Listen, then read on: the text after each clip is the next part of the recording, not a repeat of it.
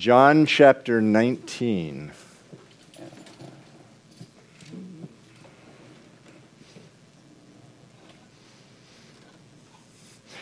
We will be in verse 16. This is the verse that we uh, ended with a couple weeks ago.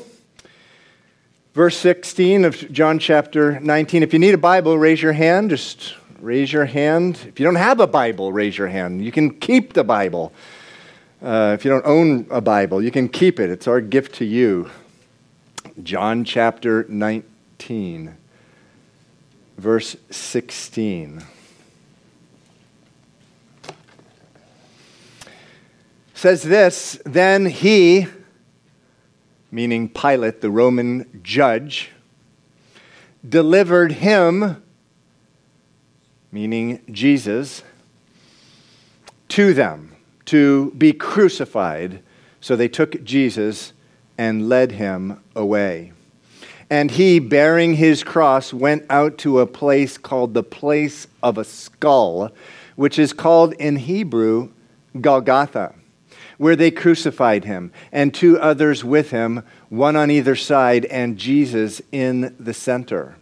Now, Pilate wrote a title and put it on the cross and the writing was Jesus of Nazareth, the King of the Jews.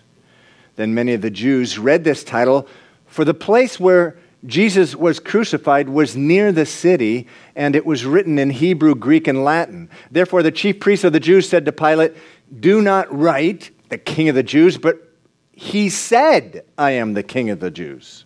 And Pilate answered, verse 22, What I have written, I have written.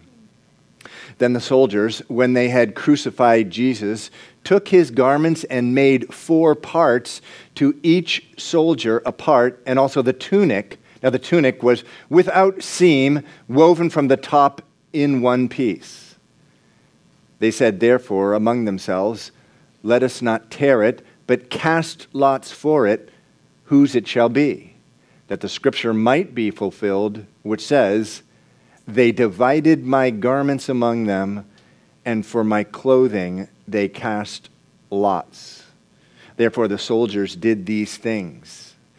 Now, there stood by the cross of Jesus his mother and his mother's sister Mary, the wife of Clopas, and Mary Magdalene. When Jesus therefore saw his mother and the disciple whom he loved standing by, he said to his mother, Woman, behold your son. And then he said to the disciple, Behold your mother. And from that hour, that disciple took her to his own home. After this, Jesus, knowing that all things were now accomplished, that the scriptures might be fulfilled, said, I thirst. Now, a vessel full of sour wine was sitting there, and they filled a sponge with sour wine, put it on, it on hyssop, and put it in his mouth. So when Jesus had received the sour wine, he said, It is finished. And bowing his head, he gave up his spirit. Let's pray.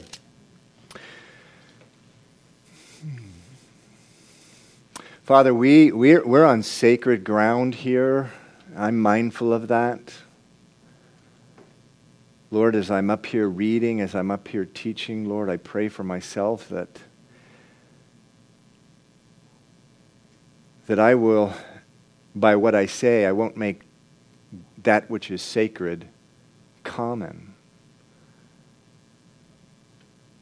This is, this is sacred. It's, it's what has been, this message, this picture has been breathing life into men, women, and children for 2,000 years, Lord. And we ask, we pray, continue that work here today at Calvary Chapel in the city, as well as at churches all over this city, Lord. We ask that you do that. We need this picture. We need these words. We need this story, Lord, to remind us of your love, to remind us of who we are, to remind us that we're the ones that put Jesus there. Well, what could that mean? Well, Lord, show us what that means. Fill us, fill me, fill all of us, Lord, with the Holy Spirit. Guide us and lead us, Lord, as we open up this scripture, Lord. For those who have read it many times, may it be like the first time breathing life into them. Those reading it for the first time today, yes, Lord, take the veil from over their, their face, the, the blindness of their eyes. Lord, make them see everything that is in here for them. In Jesus' name, amen. Okay, you may be seated.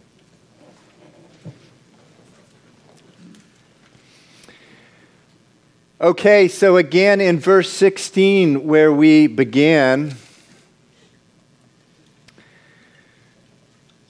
we read, Then he, Pilate, that's the Roman judge, delivered him, meaning Jesus, to them, meaning his accusers, the Jewish leaders who had brought him to the Roman judge Pilate.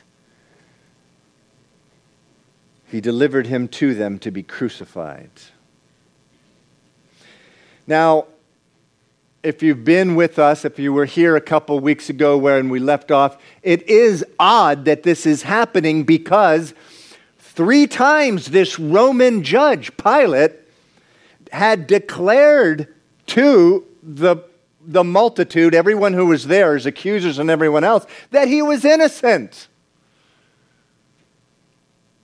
The first time in verse 38 of chapter 18, he said, I find no fault in him at all. The second time at the end of verse 4, chapter 19, I find no fault in him. Again, in verse, at the end of verse 6, chapter 19, I find no fault in him.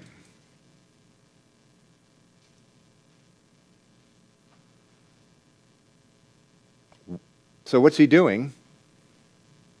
Giving him over to be crucified? You can and should be asking that question. The answer really is tied to the very beginning of the book of John, uh, chapter 1. You don't have to turn there, but um, we've actually started in John over a year a half and a half ago. When we're in that chapter, what we saw was John the Baptist. He was baptizing at the river Jordan, and Jesus approached him. At the time Jesus approached John the Baptist, no one knew about him. He was not a public figure. You know, today you can go anywhere in the world and you can find folks who uh, know about Jesus. At this time, he was not a, they didn't know. John chapter 1, they didn't know him. And as Jesus approached John the Baptist, John pointed at him or he presented him and he said, Behold, or look, the Lamb of God who takes away the sin of the world. The Lamb of God. Now, most of the folks there, the people there being baptized, the River Jordan, knew what he was referring to a lamb, a lamb of God. And the reason for that, really, it all begins in Genesis chapter 2. It says in Genesis chapter 2 that God formed man and woman from the dust of the ground. And, then he planted a garden and he, he, he placed man and woman there, Adam and Eve. It says in Genesis that God blessed Adam and Eve there and he gave them the garden as their own. And he, but he said to them, he said, in Genesis chapter 2, he said, Of every tree of the garden you may freely eat. But of the tree of the knowledge of good and evil you shall not eat, for in the day that you eat of it, you shall surely die. Next chapter, chapter 3 of Genesis, the serpent tempts Eve, and, and, and, and he says to her, No, go ahead, eat from that tree. The tree of the knowledge of good and evil. Go for it, eat it. And, and Eve responded, she says, No, I can't do that. Um, God says that we may eat the fruit of the tree of the garden, but the fruit of that tree, God said, You shall not eat it, nor shall you touch it, or you will die. And you know what the serpent said? He said, he said, You won't die. God doesn't want you to eat it because he knows that if you eat it, you will become like God. And oh, that seemed like such a great, great idea to Eve, to be like God. And she ate it. She ate that fruit. Ever since then, every man and woman, child, including every, all of you in this room, we've really liked that idea. We really like the idea that we can be God. When rubber meets the road, it's, when, we, we like to be a God, meaning in control of our own life, the king of our own life. And we've done the same thing. Every man, woman, and child since Genesis chapter 3 doing the same thing. Now, that could have been the end of the story. And God would have been, what happened, what happened there was uh, death entered in, physical death entered in, spiritual death, a, a broken, a, actually, what's, say a broken relationship with God, actually much more, a ruined relationship with God entered in, eternal death entered in. And, and that could, uh, just as God had said was going to happen, He said, if you eat of that fruit, you'll surely die. And so death, death entered in. And, and that could have been the end of the story. And if it was the end of the story, God would have been perfectly just, perfectly just. Just ending the story right there. Genesis chapter 3. But he did not do that. He did not do that. Instead, what we saw in Genesis chapter 4 was the introduction of a lamb. God so loved the world. He's a just God. And he has to, he has to punish sin. And even at our best, as we just heard in the presentation, even at our best, 80,000 sins in, an average life. He's, he's got to punish that. He's, if he didn't punish it, he, he wouldn't be just. If he's not just, he wouldn't be God but he's love. And he introduced the lamb in Genesis chapter 4. He, and in Genesis chapter 4, we, we see uh, Adam and Eve's second son, Abel, he's sacrificing a lamb. A lamb. And that lamb was a foreshadowing of the Lamb of God. Uh, in John chapter 3, verse 16, we read, God so loved the world that he gave his only begotten Son, the, the, the Lamb of God, that whoever believes in that Lamb would not perish but have eternal life. Life, not death. Death was assured in Genesis chapter 2, but life is introduced in Genesis chapter 4 because the Lamb of God is going to die in our place was we see that in, in John chapter 19, but introduced in Genesis chapter 4. So, in the book of Exodus, which is the next book after Genesis, we see that the, uh, the law is given to the Israelites, to Moses. A man or woman who had sinned, who had violated God's law, came to the tabernacle. They came to the temple with a lamb, a sin offering. It was a sin offering, a substitute. So, so they don't have to die. They're, they're able to bring a lamb. And so now, before they offered that lamb at the tabernacle, at the temple, there was a requirement in the law, and the requirement was that the priests had to examine that lamb. The priest had to examine the lamb before it was offered as a sacrifice. Many lambs would have been turned away. The lamb had to be perfect. It could not be deformed. It could not be missing an eye. It could not have whatever, mange on it. It couldn't be disease. It had to be a perfect lamb. So, with all that, back to the verse that we started with today, verse 16 it says that Pilate, the Roman judge, delivered Jesus to them to be crucified. Consider this that they led him, or Pilate gave him away to be crucified. What had just happened? He had been examined, right? He had been examined by the priests. The chief priests had examined him before Pilate. They, they, actually, Jesus went through an examination before Pilate. The difference was, of course, is that they were doing everything to try to convince the Roman judge that he was guilty. It, it, it, in, in, fact, we have this verse here from the book of Luke. Uh, it says this it says, The chief priests and the teachers of the law were standing there vehemently, meaning really loud. Really, really loud. They were accusing him, Jesus. They were putting him through an exam. Little did they know they were fulfilling the law of every lamb that was offered on the altar had to be examined. Little did they know that. And the problem was the judge, three times, John 18, 38, I find no fault in him at all. John 19, verse 4, I find no fault in him. And John 19, 6, I find no fault in him. And so what happened? Verse 16, just as happened for thousands of years after a lamb was examined, Jesus was sent off to be offered as a sacrifice, a sacrifice for sin. In Matthew chapter 5, Jesus says that I didn't come to do away with the law because he was, he was saying some radical, radical things. I didn't come to do away with the law. I came to fulfill the law.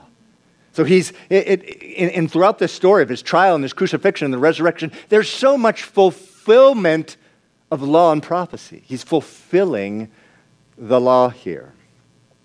So let's just continue there. It says, note that it says that at the uh, second part of verse 16, they took Jesus and they led him away. Now, underline that word led, L E D.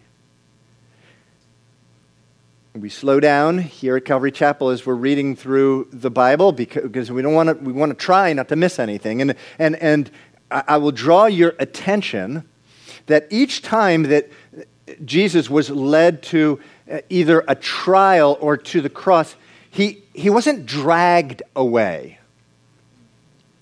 He was led away. So in John chapter 18, verse 13, when he was arrested at the Garden of Gethsemane, he was led to the house of Annas and Caiaphas, led there. Didn't, they didn't drag him there.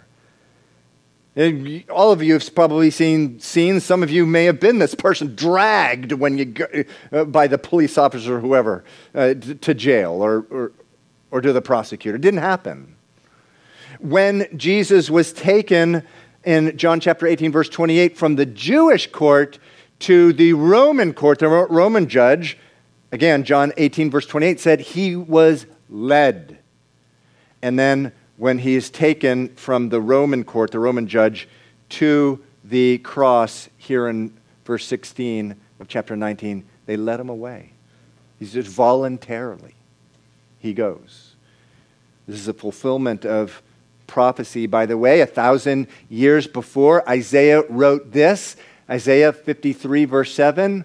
He, when the Messiah comes, you will recognize him because he will be led, he was led as a lamb to the slaughter. Now, I'm not a shepherd, but I'm told or read about those who are, are shepherds that this is what lambs are like. They're silent and they're led. They willingly go to the slaughterhouse. I guess other animals, they, they figure out what's going on. They hear squeals and yelps of, of their fellow animals getting slaughtered, and they get nervous. They try to resist. Jesus was led like a lamb to slaughter. He wasn't dragged, he was led. So let's continue. Let's work our way through here the crucifixion.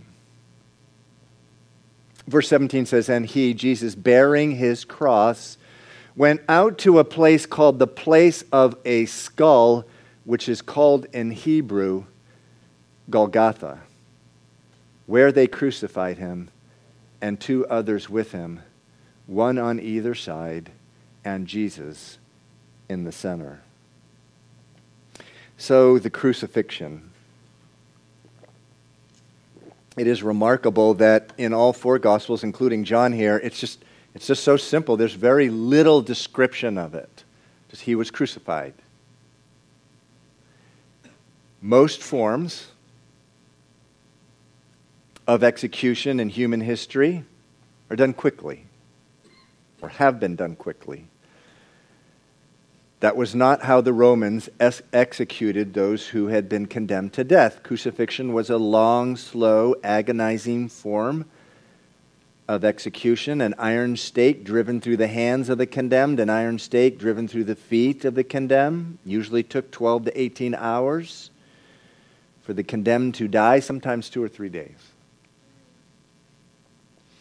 The purpose of this, the purpose of drawing the whole thing out, was to humiliate the victim, but also just to terrify those who were witnessing it. It was the Roman way of saying, This is what happens to you if you break our law.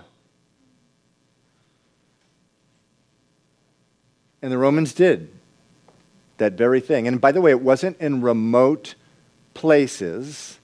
You can kind of pick this up in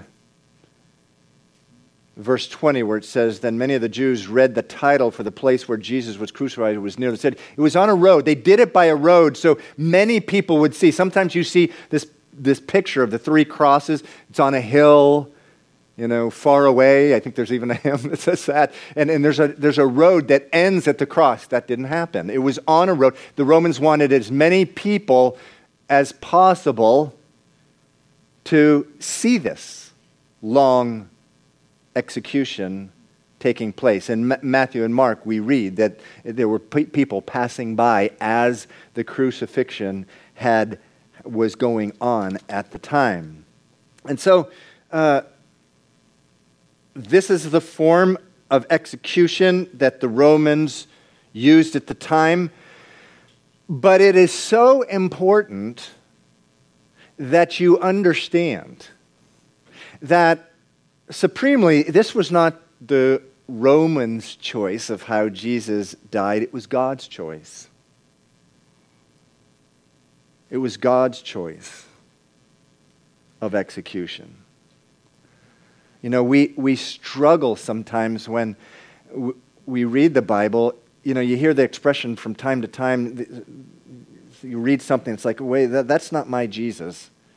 Uh, explain this to me. Or that's not my God explain this to me. And if we don't dig deeper, we're going to stay confused in, in, in our understanding of who, of who God is. Why would God choose this form of execution? And by the way, uh, I, I say that God chose this form of execution. How do I know that? Well, a thousand years before, this time, Psalm uh, 22, it specifically says, before crucifixion even existed as a form of execution, Psalm 22, verse 16, a prophetic psalm, meaning a psalm that talked about the Messiah, says, They pierced my hands and my feet. There's no way the psalmist could have known what they were even writing about, because crucifixion didn't exist at that time. In addition, Jesus himself had told his disciples before he was crucified that he would be crucified. God chose this, this manner of execution. So, why? Why does he choose such a humiliating, agonizing form of death?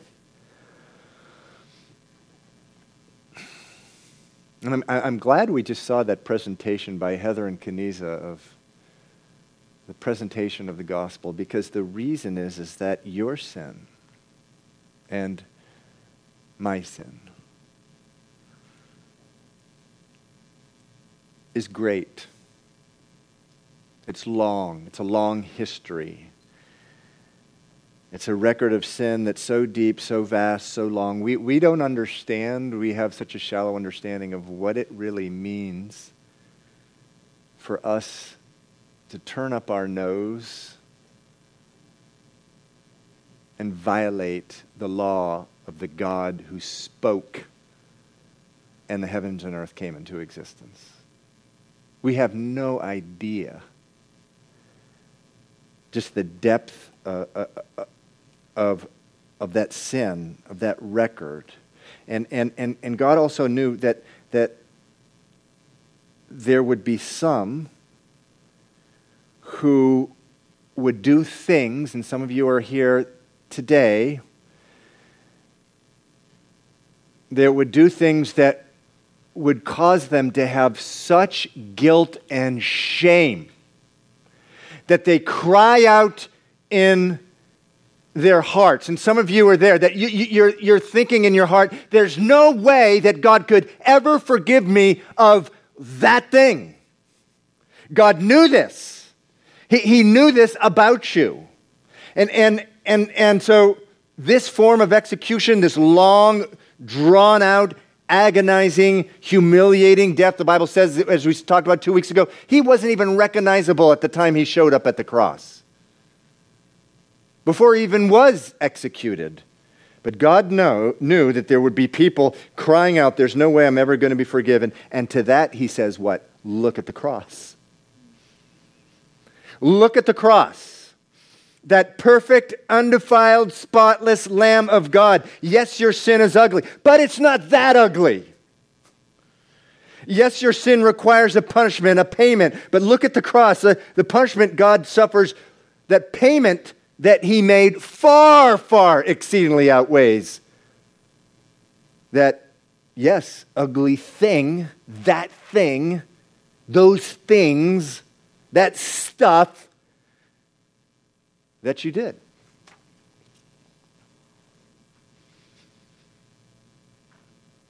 Verse 18 also says that, at the end of verse 18, it says that Jesus was in the center. He was in the center, and there was one on his right, another on his left, and we know from the other Gospels, we know that they were thieves, they were criminals. One on his left and one on his right. And again, the Romans, when they crucified Jesus, and it's unclear whether the Jews had a role in placing him there in the center. It was to humiliate. Look at this guy. He's just he's a common criminal. He's, he's a baseless nothing. They meant to humiliate him. But supremely, this was God's choice. Again, Isaiah 53 9 says this, and they made his grave with the wicked. Speaking of the Messiah, a prophecy written a thousand years before. They made his grave with the wicked. And he's at the center. And this is all about what God wanted to happen. First of all, this event, the crucifixion of Jesus Christ, was and is the central event in all of human history. All of history before looking to the cross. If, if, if man has demonstrated anything in his history, the history of the world, it's that he needs redemption. He needs salvation. And, and, and, every, all history before was looking to the cross, all of history after looking back to the cross. Uh, even our calendar, the year 2018, is, is the years from, from his birth or the work of Christ, which includes uh, the crucifixion. BC, before Christ. AD, Anno Domini, the year of our Lord. Now, one thing they do, the academics do do in this city, students be ready for this, is they've changed those two little uh, letters around. And so now uh, BC is no longer before Christ. You can't do that. You can't introduce Christianity into reading materials. So they've renamed it, and now it's BCE. Any of you seen this? BCE, meaning before Common Era. And then after, yes, laugh. Go ahead, laugh. You have my permission. And then um, after AD, which is Latin for um, Anno Domini, which means the year of our Lord, they've changed that to, to just to mean CE, which means common error. But all that is utter foolishness because they can't stop the fact that 19 18, uh, rather 2018, is not the common era. It's not 2018 years after the common era began. It's 2018 years after Jesus' birth, his work, and his crucifixion. That's what it's about. So it's the, he's the center here. He's at the center, these two men. He's the center, center really of, of human history. But just or, or more uh, uh, important of, as him being placed in the center is the fact that he's in the center of two criminals. Everyone else may have thought this is the most humiliating thing that could possibly have been done to the perfect Lamb of God, but he was, it was his joy to be there, counted as a criminal. He, he's at the center of them. And, and, and really, those two criminals, they represent uh, the entire human race. Now, we know one of those criminals from the book of Luke eventually comes to faith in Christ and meets him in paradise. The other one, the other one dies cursing him, goes to his grave rejecting him. And, and those two criminals, they represent all of human history, every man, woman, and child, including all of us in this room. Criminals.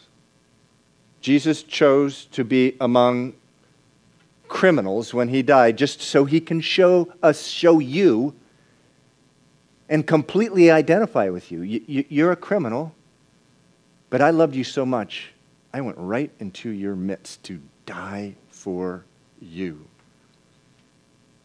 So we don't like to think of ourselves as criminals. And then, for those of you who just saw that presentation right before the sermon started, I hope you're convinced now. But Bible says all of us are, whether or not we've done time in jail. We're right on the same plane. At the foot of the cross, everyone's equal. Everybody's a criminal. We've violated the law. We, we have committed crimes against the living God. As the presentation said in the Bible, lying, cheating, and stealing is sin. So we're thinking about those sins. Anger is murder. Lust is adultery, Jesus says. We all have a record a mile long. We're all criminals at the foot of the cross. And, and, and of course, God knew all about this. He chose this. Again, in Isaiah 53, verse 12, it says this He was numbered with the transgressors. And some of you be saying, well, what on earth does that mean? Why did the translators do this to me? Well, for that, I, I have the NIV Reader's Version. This is what our kids are studying now in, in Sunday school. And it's actually the translation I need from time to time to figure out what a verse says. He was counted among those who had committed crimes.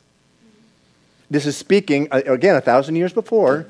Uh, it's speaking about what would happen to the Messiah, your Messiah, the Savior. So let's continue. It says in verse 19, it says, Now Pilate wrote a title and put it on the cross. And the writing was Jesus of Nazareth, the King of the Jews. Then many of the Jews read this title, for the place where Jesus was crucified was near the city, and it was written in Hebrew Greek, and Latin.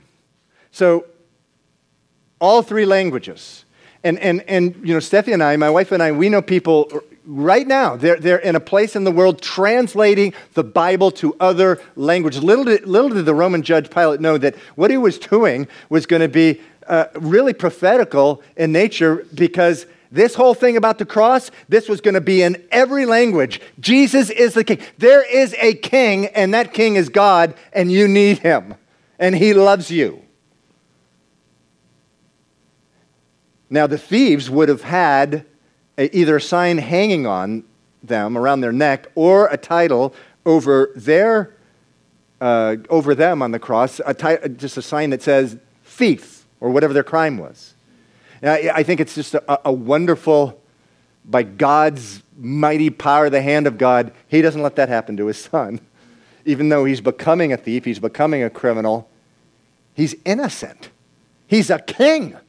And, and it says that they tried to, it says um, in verse uh, 21, it says they tried to get the Roman governor to change his mind. Therefore, the chief priests of the Jews said to Pilate, Do not write the king of the Jews. Don't do that. He's not the king of the Jews. Instead, write, quote, He said, I am the king of the Jews. Verse 22 Pilate answered, What I have written, I have written. And so we've been write, reading about that for 2,000 years. Just stays in place there. Then it says in verse 23 Then the soldiers, when they had crucified Jesus, took his garments and made four parts, to each soldier a part, and also the tunic, the tunic of the robe. Now, the tunic, the robe, was without seam, woven from the top in one piece. If you're wondering, you students uh, uh of the Old Testament, I hope all of you become, or if you're not already, Exodus 28, verses 32, the high priest was required to have a tunic, a robe that's woven all one piece. So Jesus called in the Bible our high priest. He's the fulfillment of that office. He's your high priest. Bible says he's ever making intercession, he's ever praying for you, just as the high priest did for Israel in the Old Testament. He's fulfilling that office. Verse 24, they said therefore amongst themselves, meaning the soldiers, said to themselves, Let's not tear it but cast lot for it, meaning his garment, whose it shall be, that the scripture might be fulfilled, which says, They divided my garments among them, and for my clothing they cast lots. Therefore, the soldiers did these things. Uh, this verse, I'm going to put it up on the projection screen again. Psalm 22, verse 18 again, written a thousand years before. It's a prophecy about Jesus' death. They'll divide my garments among them, and for my clothing they cast lots. And you know, as I, as I reflect on this, just gambling, just playing games. they were playing games Well, Jesus was crucified. I personally think this is a picture of the body of Christ in the United States of America. The Lord Jesus has done a, an incredible work on the cross, and he continues that work until this day. Book of Acts makes that really clear. He continues in a, in a different body, through the body of Christ. And this is the one thing, you want to know what keeps me awake at night? From time to time, it's like, what if I'm doing all this preparing, this studying, this praying, and the folks at Calvary Chapel in the city are playing games? And God, please forbid me. I speak to my own heart, by the way. Forbid me from just playing games. And, and we read about this terrible scene, this long, agonizing scene, this drawn out scene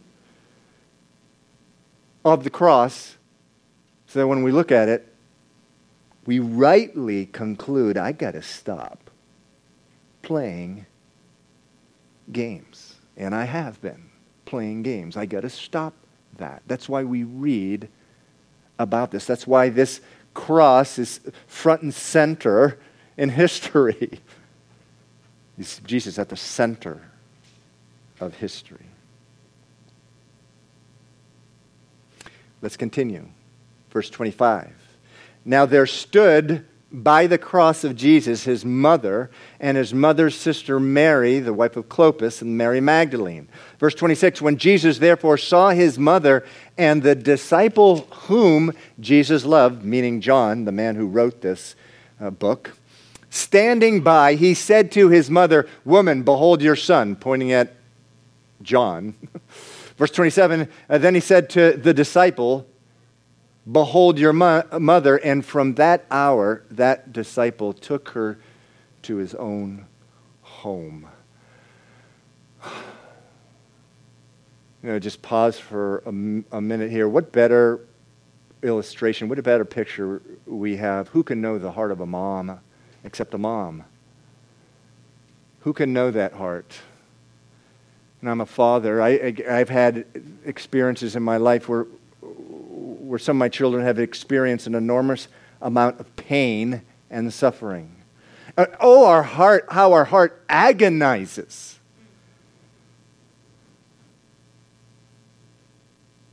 Or, or, or our children, uh, there may not be physical pain, but they're, they're, they're experiencing rejection at school they're, or, or, or whatever it is, or on their, you know, on their sports team or whatever it is, and just the agonizing pain.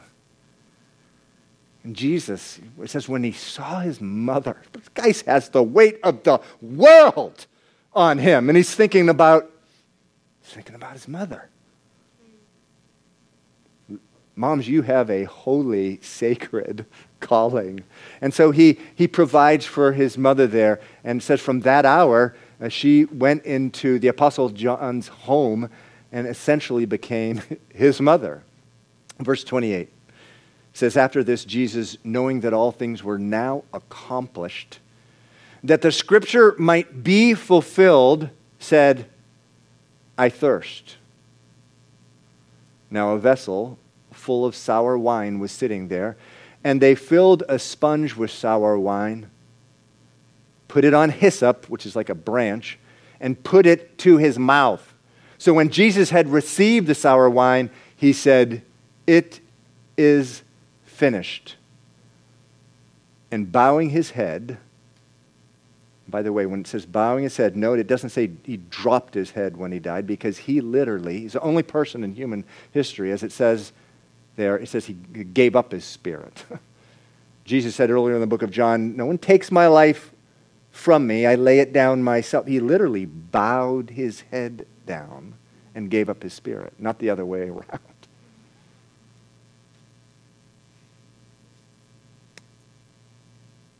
So let's just wrap this up here. It says, again in verse 28, Jesus, knowing that all things were now accomplished, that the scripture might be fulfilled, said, I thirst. What, is, what has been accomplished here? What's been accomplished? Well, a couple things had just happened. Of course, he's, he's led a perfect life, which meant that he was qualified now to be that perfect lamb of God, a sacrifice. But certain things had just happened on the cross. 2 Corinthians 5:21 says this: God made him, meaning Jesus, who knew, who had committed no sin, to become sin for us, which is what happened at the cross, that we might become the goodness, the righteousness of God. That had just happened on the cross. He had taken on the sin, started in Gethsemane, finishes on the cross. He had taken on our sin. It had been accomplished. Says, again, verse 28 Jesus knowing that all things had been accomplished. What else had been accomplished? On the cross, he had become a target for God's anger. So that you and me don't have to experience God, God's anger or his wrath. He began, he, he began a target of, of God's wrath. Now, again, yet another verse that we read, and it's like it makes us feel uncomfortable unless we go deeper. It says this also in Isaiah 53. Uh, again, thousand years before Jesus was born, this is what was written about what would happen to him on the cross. It pleased the Lord, speaking of the Father, to bruise him. It pleased the Father to bruise him. He has put him to grief when you, when you, meaning God the Father, make his soul an offering for sin. It pleased the Lord to bruise him. Not that God got some kind of enjoyment out of seeing his son die, it caused his heart to weep. But it pleased him to, to bruise him because through the cross, through bruising Jesus, through pouring out his wrath on him, it wouldn't be going out on you. And God himself would get all the glory as a result.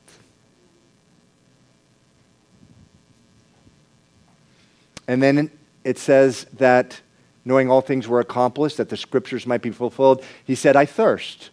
Now, what's that about? Uh, why is it because all things were accomplished uh, so that Scripture will be fu- fulfilled? He said, I thirst. The reason was, is because he needed to cry out those final words in verse 30. It is finished. The other gospel said he cried out. He yelled, It is finished. Now, a man who has been on a cross and the, and the, Bible says that when uh, scholars will tell you that when someone's on a cross, they actually die of asphyxiation, of being no more air. that they're breathing, they're trying to, to, to breathe because they're shagging down and, and their lungs collapse and they can't breathe. And, and they're thirsty. They're incredibly thirsty, so much that they can't speak. And Scripture had said that when Messiah dies, he, he's, he's going to be he's going to be expressing that it's complete. And he knew he had to cry this out, but he couldn't talk other than at a whisper. I don't know, you know, we're so used to it in the year 2018 uh, uh, of availability of water. I don't know, maybe some of you in here have been so thirsty that you could barely talk. Some of you have seen this in a movie. I remember seeing a movie about this where, where the, the person was so thirsty they could only whisper.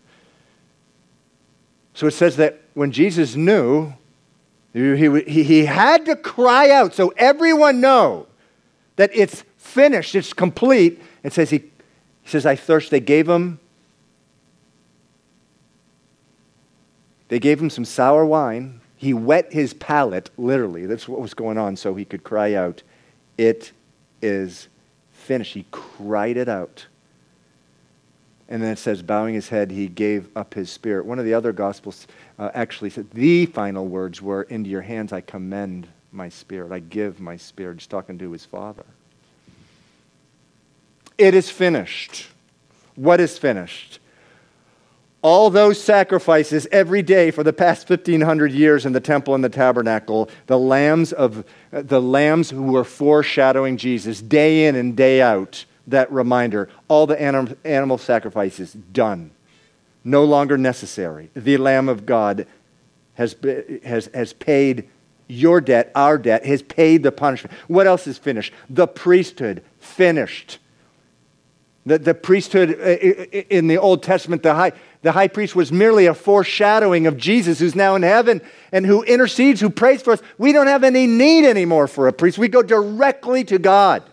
It's finished. What is finished? All the prophecies about Jesus, the power of Satan over, um, over the children of God, the power of sin, the satisfaction of God's justice, everything that was needed to be done in order for you to have an everlasting relationship with God. It was finished. Jesus said, every single temptation, Hebrews chapter 4, in all things he was tempted just like you and me, except without sin. It's all that he was the perfect Lamb of God, the perfect sacrifice. The crucifixion.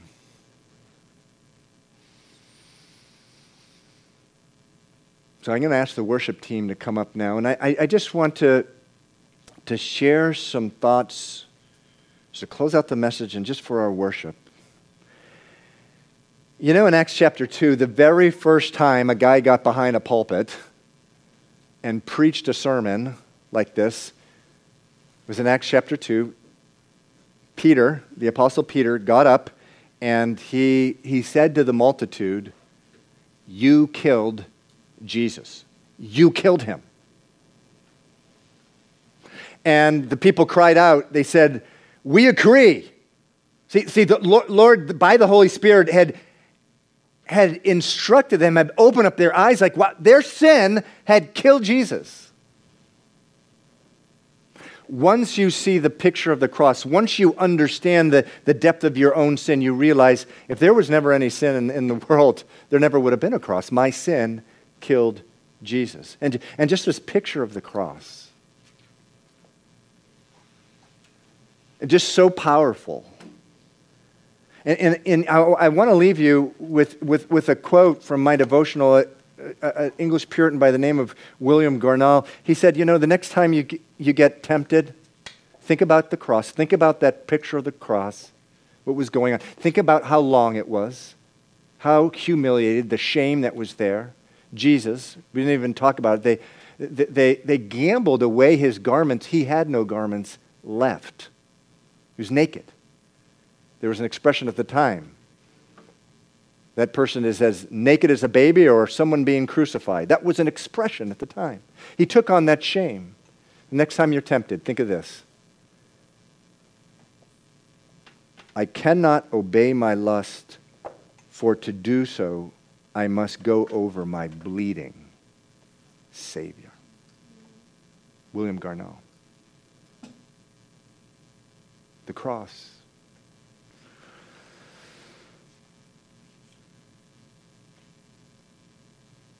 And we put him there. You, me. Charles Spurgeon says this. He says, Beloved, this is Charles Spurgeon, a pastor from the 19th century. I will not tell you of man's adulteries, his fornications, his murders, his poisonings, his sodomies. I will not tell you of man's wars and bloodsheds and cruelties and rebellions. I will tell you about man's sin. He put to death his God and he slew his Savior. And when I have told you that, I have given you the essence of all sin. In 1 John chapter 1 verse 9 it says this. It says if we confess our sins, he is faithful and just to forgive us our sins and to cleanse us from all unrighteousness. And I gave a sermon on this uh, a couple years ago. We were in First John. This, I gave a sermon on this. And, you know, for me, for years, I, I got the faithful part. He's faithful and just, you know, God is faithful to forgive. I get that. I understand that. It took me a while to get there, but I never understood the just part. What do you mean he's faithful and just to forgive us of our sins and to cleanse us from all unrighteousness? What do you mean just?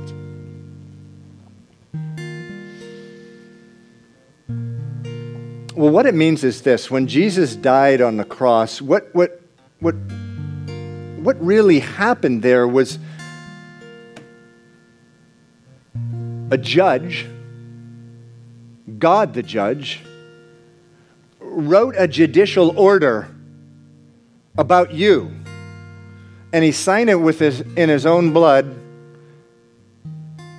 forgiven, paid in full it is finished is a, is a Greek word. It's one word, tetelestai. It, it means paid in full. They used to stamp that on, you know, uh, on bills that had been paid, paid in full. There was a judicial order that was, that was given. And so when you accept Jesus and what he did for you on the cross as your king, your Lord, your Savior,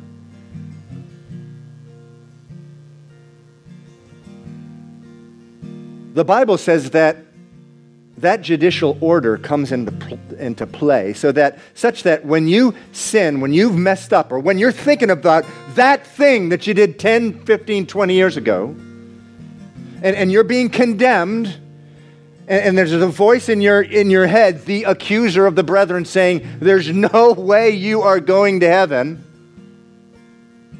Jesus, who says is our great high priest, he's praying for us even at this very moment and the prayer is he's holding up this judicial order that says forgiven, and it says, no, that woman's forgiven. That man, forgiven. That child, forgiven. He's faithful and just.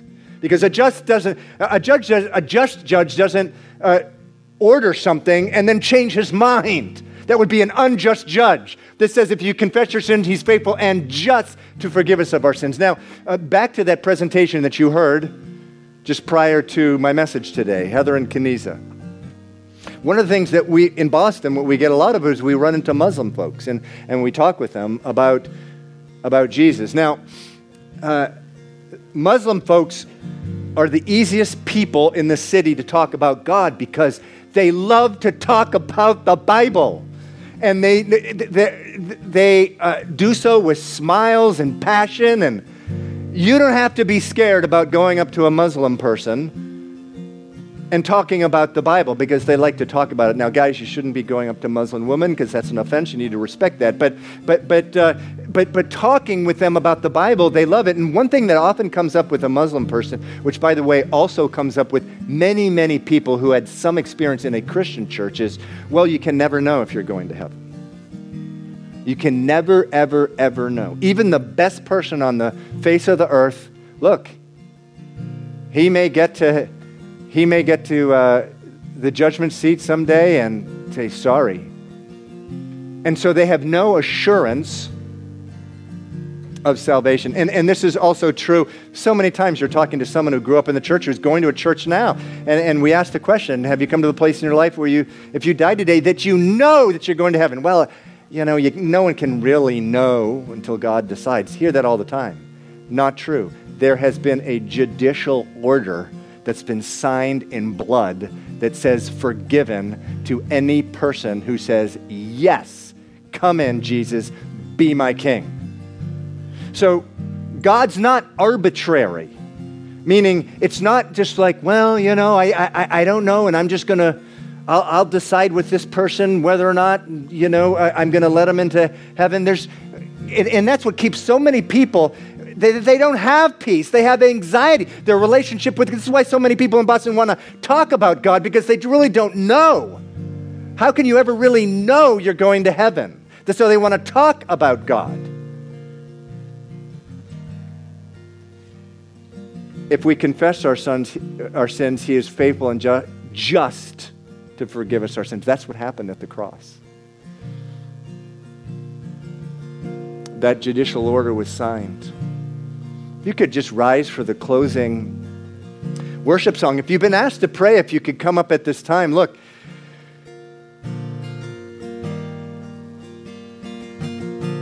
If your heart has been stirred and you're thinking of, you know, as I was explaining this, that just the need, or maybe you were listening to Heather and Keneza you, you give their gospel presentation, just, wow, I, I have never asked Jesus into my life to be Lord and King. Well, come on up.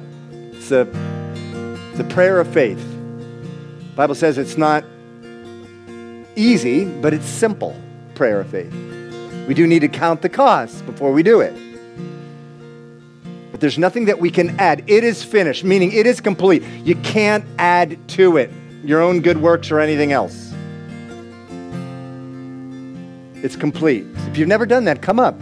We had someone after the first service give, the, give her life to, to Jesus. Or if you've been listening and you're, you're, you're thinking, well, I did that, I made Jesus my king, but wow, you don't want to, this thing about it is complete, it's finished, it is accomplished, includes the power of sin over a follower of Jesus. That's done. That's complete finished. You don't have to be controlled by the power of sin. You want someone just to, to pray for you. And so you can just embrace this by faith and get the grace of God, understand the grace of God. The Bible says that all things have been given to us. 2 Peter chapter 1 verse 2 for life and godliness. We have it. But sometimes, wow, we need to come next to a brother, sister in Christ and just pray that in. So let's worship. I'm going to pray and then we'll worship. And if you need prayer, come on up. Father, I just thank you in Jesus' name. I thank you, Lord, for this picture. Lord, continue doing this deep work in our hearts of what you have accomplished.